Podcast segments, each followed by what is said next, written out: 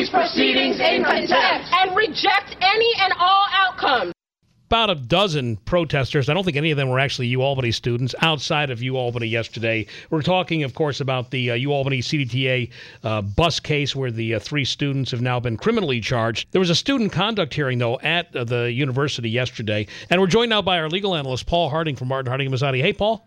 Hey, good morning, guys. So this is a weird thing. These protesters and some others, their attorneys certainly contend that they shouldn't be uh, compelled or they shouldn't have held this hearing because the criminal case is still pending. Well, what's what's the story behind this? What are the legalities?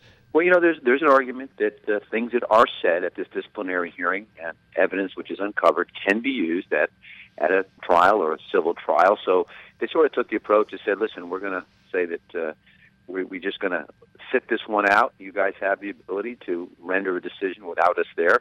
We weren't going to say anything anyway, and therefore they didn't show. I understand the concern here where there's two separate proceedings and the university comes up with their findings and their decision about what kind of disciplinary action to take and then the court proceedings where it's criminal and they decide what will happen with that.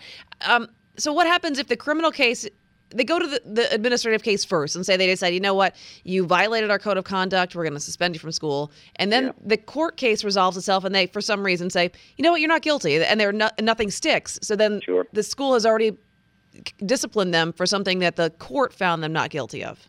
Yeah, there's a complete, you know, different approach here. You, you've got a different burden of proof, and you have different rules that would allow you to either stay in school or not in school versus the criminal element to this. So the, this university has what they call accountability hearings, and it doesn't take a whole lot there uh, in order for you to be found in violation of that, and usually resulting in a suspension. Um, we'll see what happens here.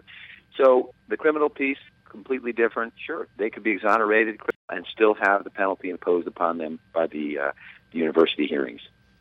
I want you to hear this, Paul. This is James Acker. He's a criminal justice professor at UAlbany, and he kind of explained why they have to have the hearing now. It would be a curious policy to require the university, in a serious matter, to wait and wait and wait indefinitely. What do you make of that? I mean, you know, cases can drag on a year or longer. Well, you know, they have right in their bylaws when you kind of sign on for the school and you say, I want to go to University of Albany, they actually have this located right in the student handbook. It kind of says, you know, we can do this, we will do this.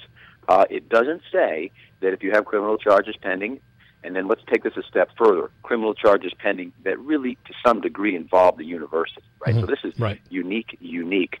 But no, uh, in the handbook says we're going to do this thing, and we're going to do it within X number as it says, practically reasonable in the handbook.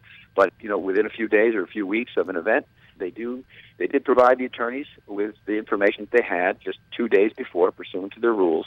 And yeah, I, I guess if they just delayed this thing another year or two, you got people wandering around the university that they don't want on the university. If in fact, again, these girls are found to uh, be suspended or or uh, or thrown out of school. Now, the uh, the decision is expected in a couple of weeks, but that's not uh, going to be made public. I guess it's confidential. Would the DA, if he wanted to use whatever testimony there was, is that would would a DA be able to get that information, or would that also be confidential?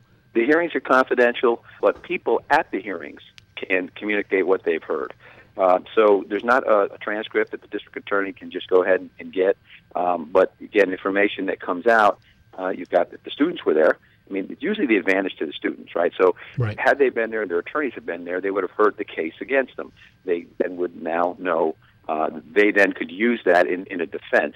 Uh, I don't think that uh, David Soares or, or the, uh, any of the prosecution is going to rely uh, on anything that was said at the hearing. So one of the students has withdrawn from the university. Is is it worth pursuing this in the academic side in case she decides to re-enroll, or should they just let it go?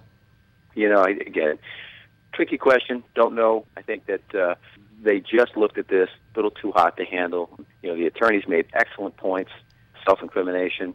Uh, I, I do think that having your client not testify this is not necessarily a bad idea. Mm-hmm. Attending, I think, is a good idea.